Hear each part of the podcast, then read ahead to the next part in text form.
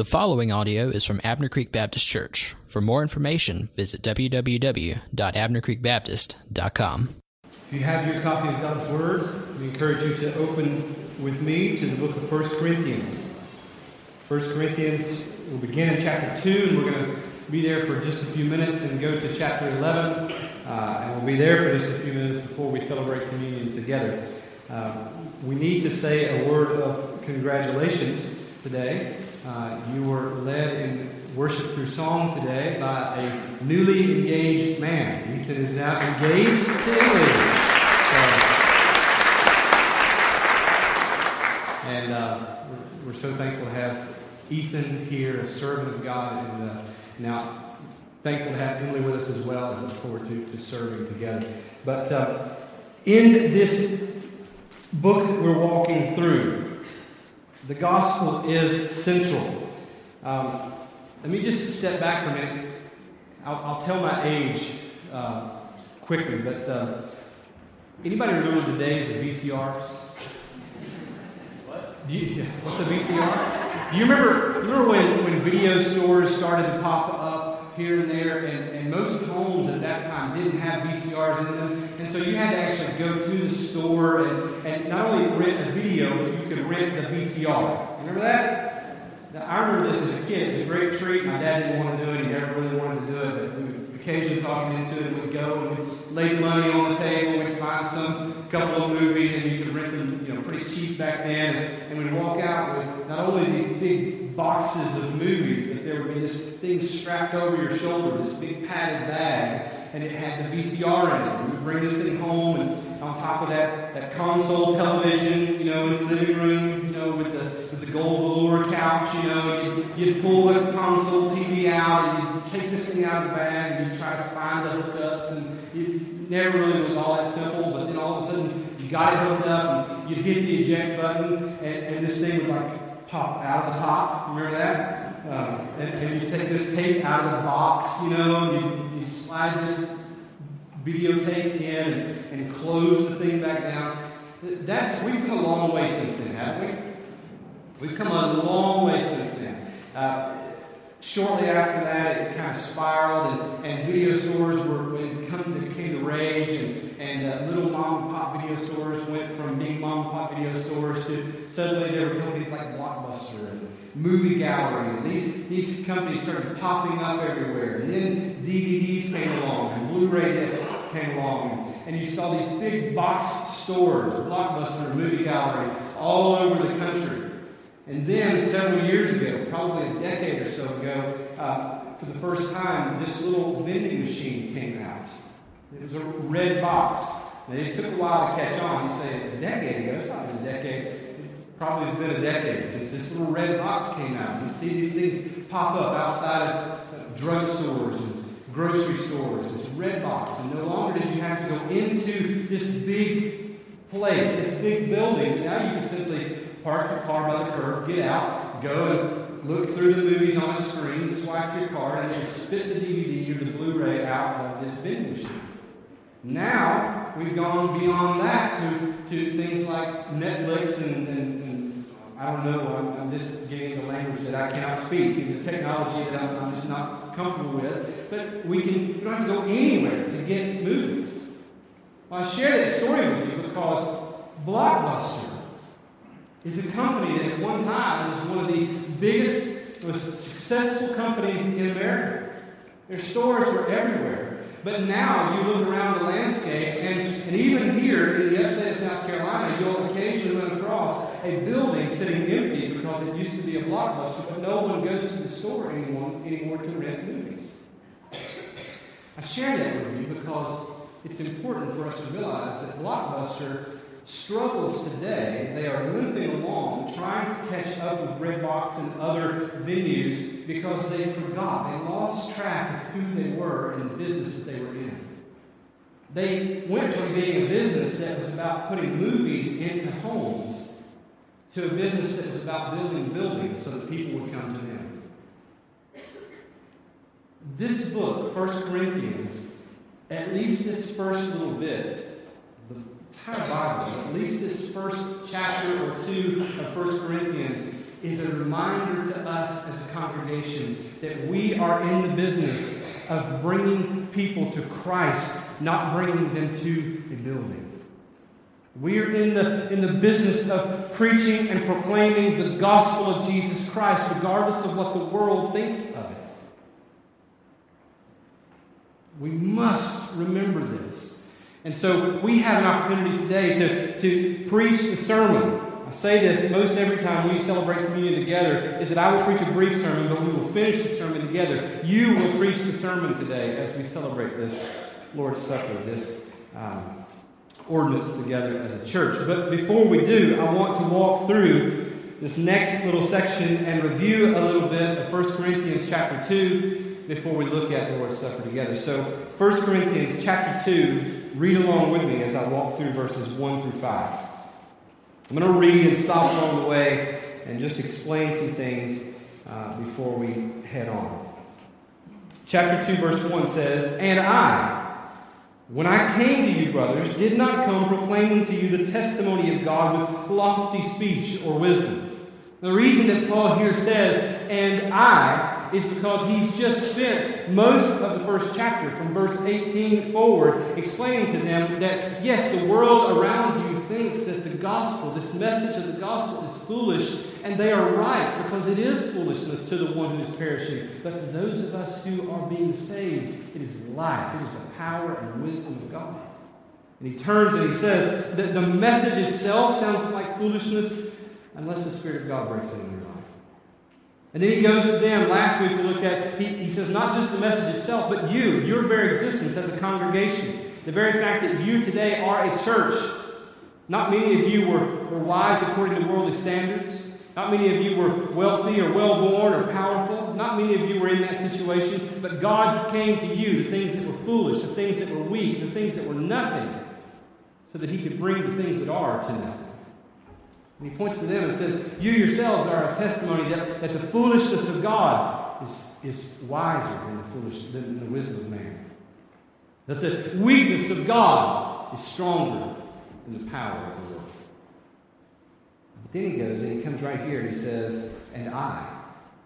It's a humble statement from Paul. And he, he says to them, I'm not just pointing to the message and I'm not just pointing to you. He's just called them weak and unwise. He called them foolish. And he's saying, I'm not just calling you this. Look at me. I, when I came to you, brothers, did not come proclaiming to you the testimony of God with lofty speech or with wisdom. The wisdom of the world, he says. He, he, he said, you, you know how I came. You know with what preaching I came. You know how at times my words were tripped over they didn't flow like they should. You know how at times I was, I was trembling. Look at, look at the rest of this passage. For I decided to know nothing among you except Jesus Christ and Him crucified. And what Paul means there is Paul's not saying that I've written off all other areas of truth. I've written off all other areas of knowledge. I'm not writing off, uh, he's not just simply writing off uh, science and, and mathematics and all those things. But he's saying the way I decided to know Christ and Him crucified makes the knowing of any other knowledge seem like ignorance. He says to them, This is what I held up to you more than any other thing. I held up the gospel. In the same way that Jesus said, If a man wants to come after me, he must hate his father and mother and brothers and sisters. Jesus was not there telling them that they literally had to hate father, mother, brother, and sisters but that they had to love him with such a devotion that it made that love seem like hate. And Paul here says, I decided to know nothing among you except Jesus Christ and him crucified. And I was with you in weakness and in fear and much trembling. My speech and my message were not in plausible words of wisdom, but in demonstration of the Spirit and of power, that your faith might not rest in the wisdom of men, but in the power of God. And I would echo the, the, statements and words of Paul here today to tell you that, that there are times when, when, uh, when, when, I walk away from doing a sermon and, and I know, I know that the Spirit of God, the anointing, it just, it just felt easy and it just flowed. But I, I want you to know, you need to know that I'm well aware also that there are times when I stink it up. I walk away and I beat myself up and I think, boy, I should have said this differently. I should have said that. I, I could have said this in another way. Or why didn't I bring this to the forefront? And in reality, what Paul is saying is that the human vessel is always going to be flawed. There are going to be better preachers, much better preachers that you will listen to, but you will never hear a better gospel. The gospel is what we must stand on, Paul is saying. And I would echo his sentiments exactly. And that's why we come to this, what we're doing this morning, coming to the Lord's table, celebrating this, that Jesus before he was crucified, on the night before he was arrested and crucified, that he sat down with his disciples and broke bread with them and poured the, the cup of wine with them and said, This is my body broken for you. This is my blood poured out for you. And here we are, 2,000 years later, still doing this. And I'm well aware. The reason why I want to take some time and, and explain this this morning is because I'm well aware that for many of you, you understand the Lord's Supper. You've been celebrating the Lord's Supper for most of your lives. There are some of you that have been in church uh, since you were in your mother's womb. And you were there every time the doors were open. And so you've been through this time and time and time and time again. But maybe you need a fresh understanding or a reminder of what we're doing here. I'm also well aware that there are people in this room that have not been in church since you were in your mother's womb. Church is a new thing to you. You've, you've not been in church. You've not been around church people. And you come in and we do something like this, a ceremony. And it just feels very ceremonial. And you wonder, what is the deal with this, this, these little things of bread? What's the deal with these little cups? Could they not afford bigger cups? You know, you're, you're thinking things like that. And you're wondering, what, what, is, what, is, what does this do? What does this become? Does this become something? Is this literally the body and the blood of Christ? You're wondering, maybe you're thinking all these questions. And so today I, I want to just take some time and walk through and explain to you what we do when we do the Lord's Supper. Now, for some of you, this will sound familiar because I've done this before. It's been a while. But I don't want to be guilty of simply leading us through dead, cold religion. I want there to be vibrancy in life in what we do. I want there to be authenticity in the way that we carry out church together. So turn with me, if you will, to 1 Corinthians chapter 11. I told you when I started the book of 1 Corinthians that this was a book that I was nervous about because of what all it would cover. And so far, largely what we've covered is simply just the gospel. But this gives us a clue as to what Paul was dealing with. In fact, let me back up, go to chapter 11, but let's begin reading in verse 17 and, and just listen to what Paul was dealing with in a church where they had a grave misunderstanding or an intentional misunderstanding of what the Lord's Supper is to be. Verse 17 of chapter 11 says, For in the following instructions I do not commend you because when you come together, it is not for the better, but for the worse. For in the first place, when, when you come together as a church, I hear that there are divisions among you. He's writing to a church that's very divided. They were, they were drawing lines down the middle of the congregation and choosing sides. They were lining up behind their own teachers. And when that translates into when we do something like this, it becomes not a family event, but it's very, very, very divided. He says, I don't commend you in this. And I believe in part, believe it in part, for there must be factions among you in order that those who are genuine among you may be recognized. When you come together, it is not the Lord's Supper that you eat. For in eating, each one goes ahead, goes ahead with his own meal. One goes hungry, another gets drunk. What? Do you not have houses to eat and drink in? Or do you despise the church of God and humiliate those who have nothing? What shall I say to you? Shall I commend you in this? No, I will not. It wasn't just that they were divided, they were coming together and they were eating the Lord's Supper, which was a much bigger spread than what we have here. And, uh, and, they, were, they were eating and getting full and getting drunk on the Lord's Supper while there were those in the congregation who were going without and had nothing. There was no care for their brother or their sister. There was no trying to outdo one another in showing honor. So Paul says, I cannot commend you this. So this, lest this become the case here, I don't think this is the case here. There's none of us who are going to get drunk off this because this is not real wine, this is grape juice. There's none of us who are going to get full off this because they're little bitty pieces of bread. But we can become divided. And we can become selfish and narcissistic. And so the Lord's Supper is a good reminder. And I want to walk through and show you what we do when we do the Lord's Supper.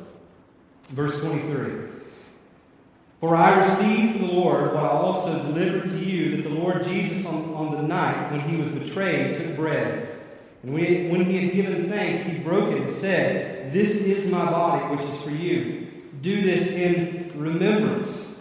There's the key word. Do this in remembrance of me.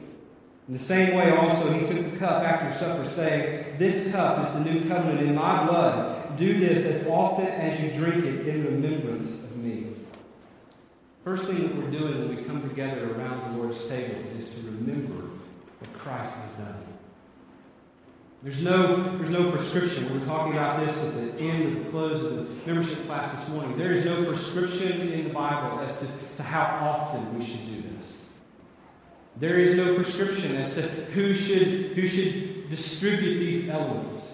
There are some churches where only deacons or only ordained men distribute the elements. There are some churches where we do like we do, where you come to a table and you partake. There are some churches where you come and, and the priest himself will, will lay it in your mouth.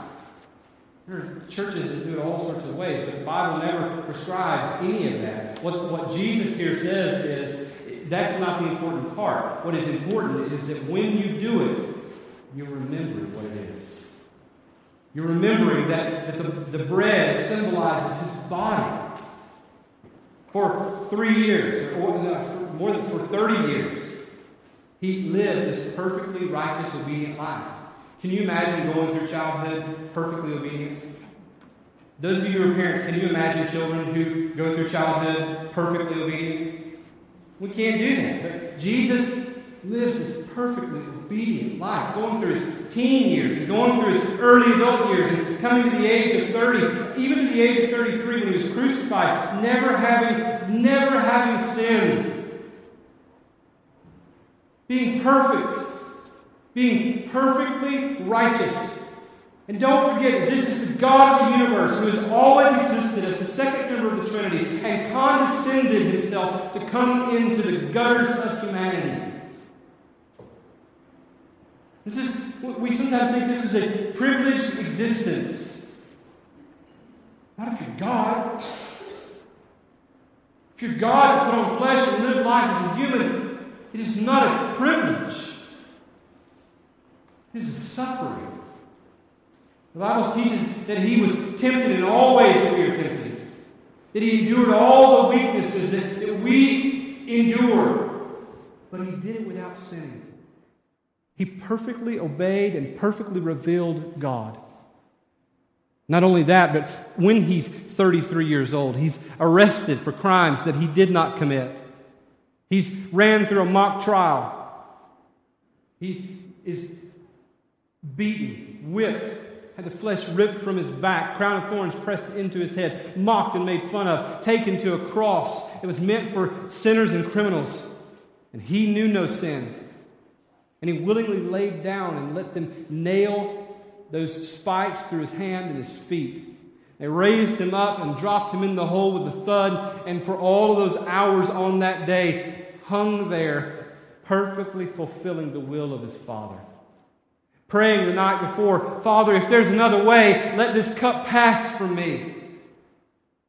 But instead of pushing the cup away, nevertheless, not my will, but your will, draws the cup close and drinks down to the very dregs every little grainy bit of the wrath for the sins of all who would ever believe. He drank it all there at Calvary. Three days later, after they placed him in the tomb, the stone was rolled away. And just rolled away that stone, and the tomb is empty because the Messiah was truly the Messiah. That Christ was not just simply some crazy man, some nut that claimed to be something that he wasn't.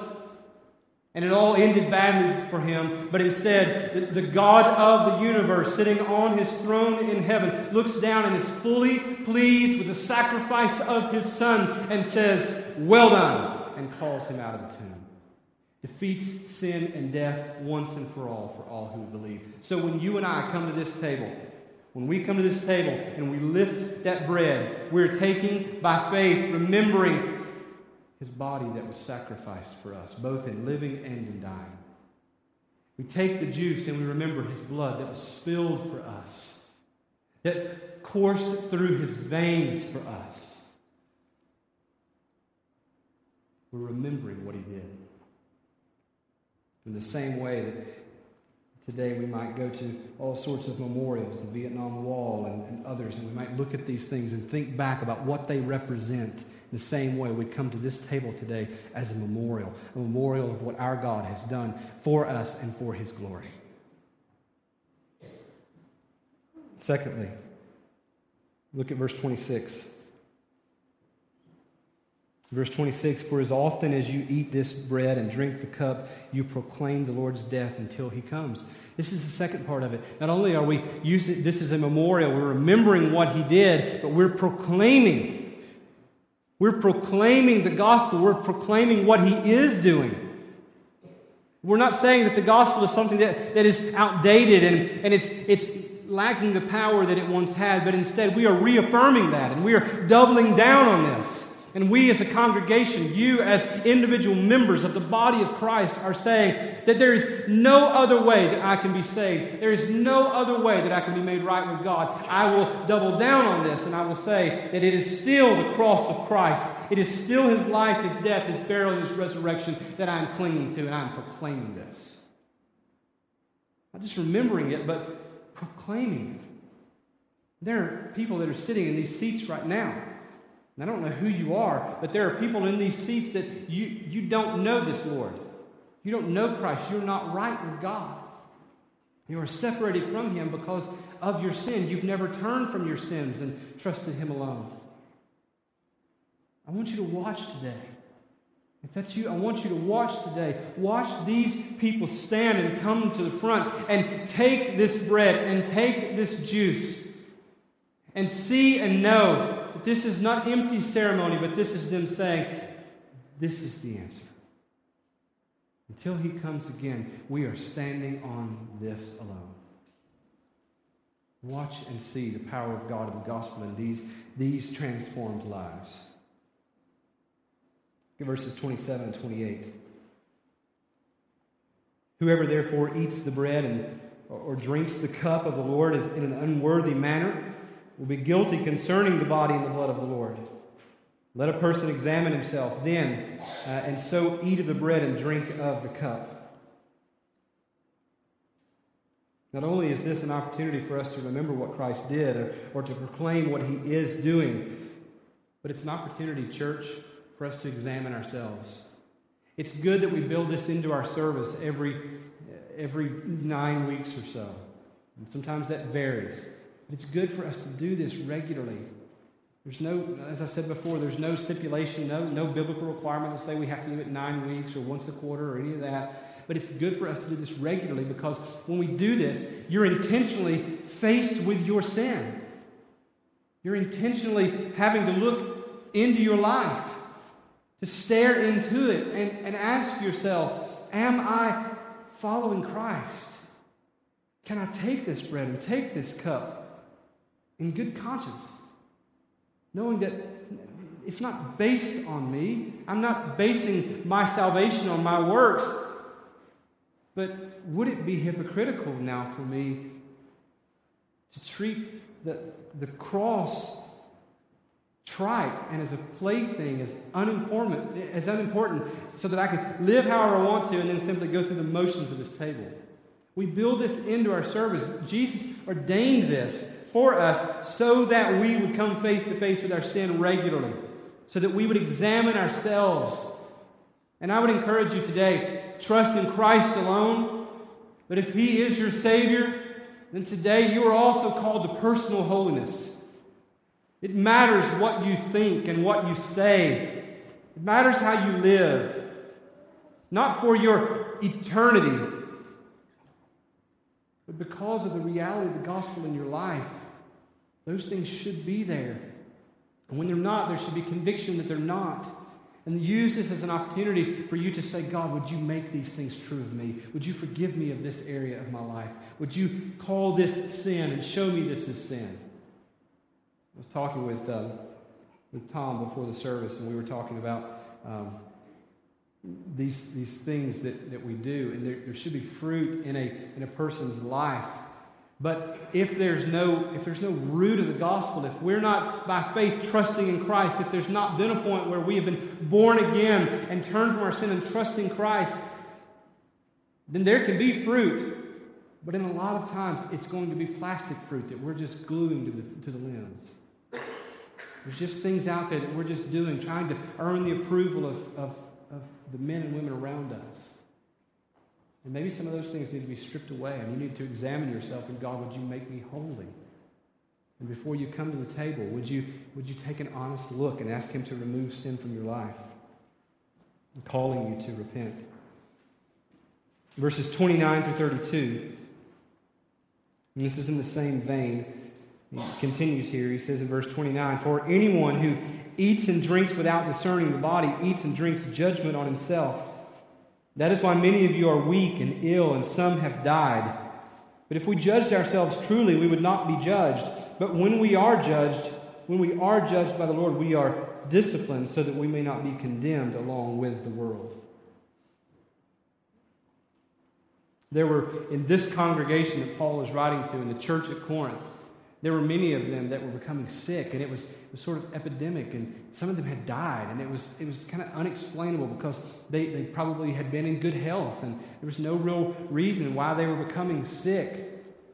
And the sickness and the, and the dying in this situation, God reveals that He was disciplining them because of the division, because of, of how they were treating the sacrifice of Christ as trite.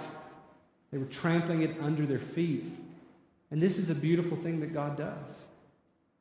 There's a seriousness here of, of taking the Lord's Supper in a serious way. God disciplines those whom He loves. Those who are His children, He disciplines so that we might come back to Him. And so, right now, today, if, if you look at your life and as you're examining that, you say, You know, I believe I'm being disciplined by the Lord for this reason, then don't hesitate, repent. Don't come to the table and act like everything's okay. Just go through the motions of what could be a religious ceremony for you. Instead, turn your heart back to God and be reconciled with Him. And when we get ready to go into this and we begin to take communion, I'm going to be right up here on this front row. And you don't need a pastor or a priest or anyone else to, as a mediator between you and God. But if there is something that you need some guidance on, some counseling on, if you need someone just to pray with you, then I'll be here for that. And I would encourage you in that moment to examine yourself and turn back to God in that moment. And if I can help you with that, I'd love to do so. We'll finish out with verse 33 and then we'll celebrate communion together. Quick sermon this morning, but. Uh, the sermon, as I've already said, you're going to preach. Verse 33 So then, so then, my brothers, when you come together to eat, wait for one another. Now, some of you look at this and you say, but wait a minute, now, we're, we, are we are not able to do this because you have us all come to the front and, and we eat at different times. It's a literal interpretation.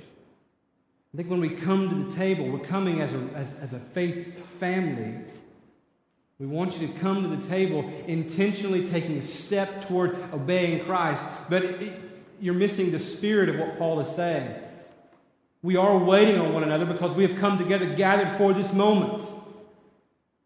It's not as if you are running and jumping in line.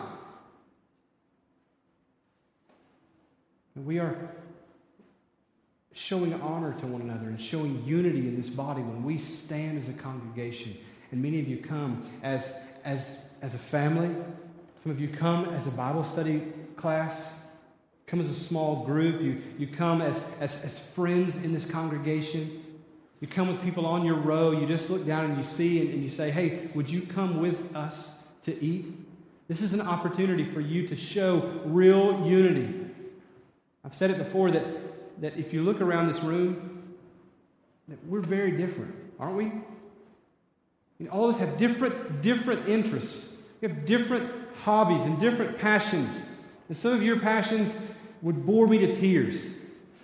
And, and you say, well, your passion bores me to tears every week, you know, whatever.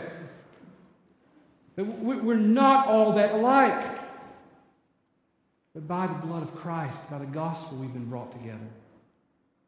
And this is Paul's point in this whole book is that, that it's not about lining up behind one person or another. It's not about division or, or leaving off of the gospel and, and going to this or that. It is the gospel. It is the life, the death, the burial, the resurrection of Christ. And in doing so, we demonstrate that there is a family here that is unnatural. It does not happen just by happenstance.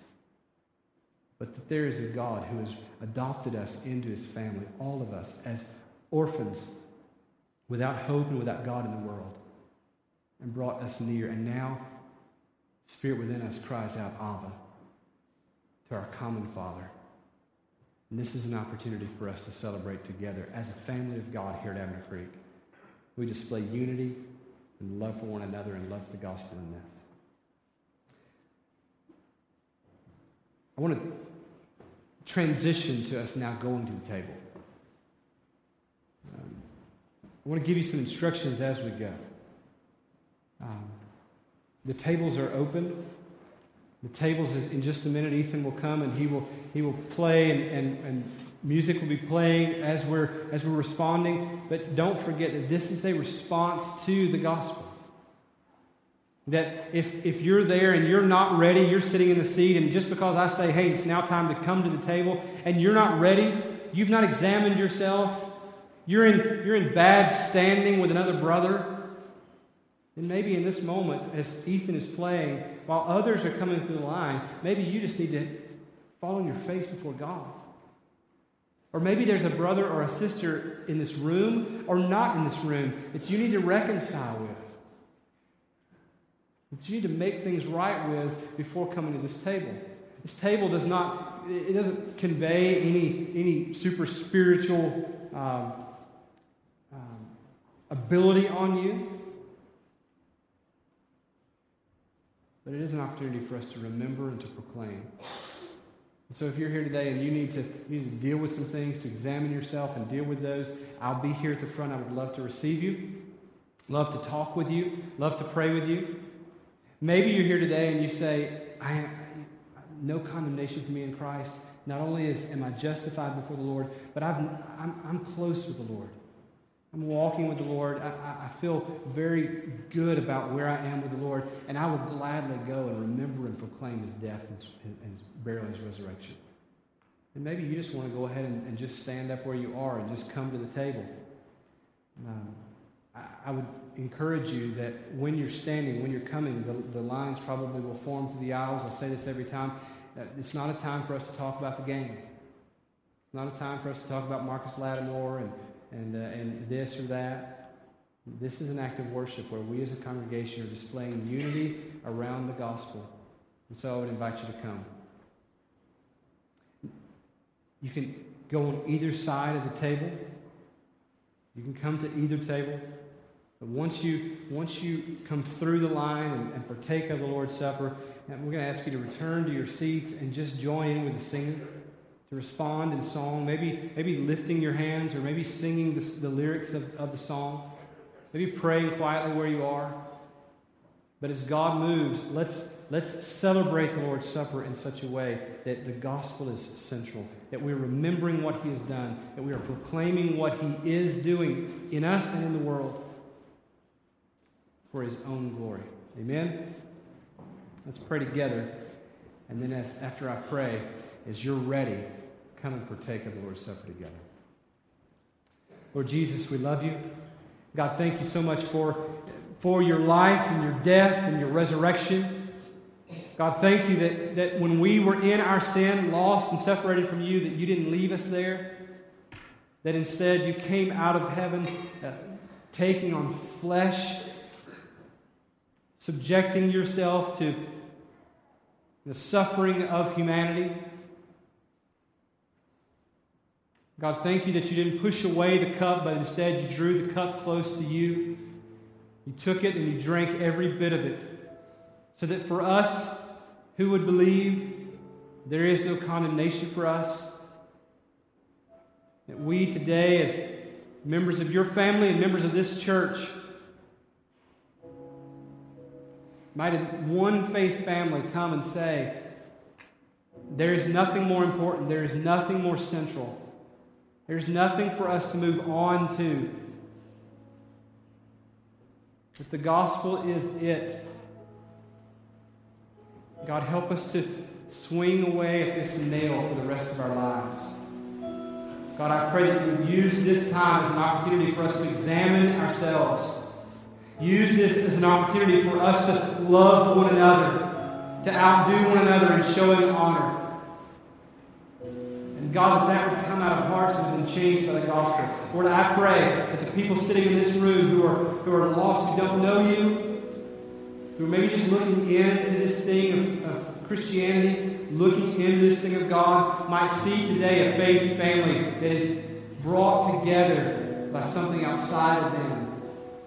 And God, that they might know that it's the gospel that has brought us together. God, that you might draw men and women to yourself. God, that you would make us a stronger, more unified church as a result of celebrating this today. I pray this in Jesus' name.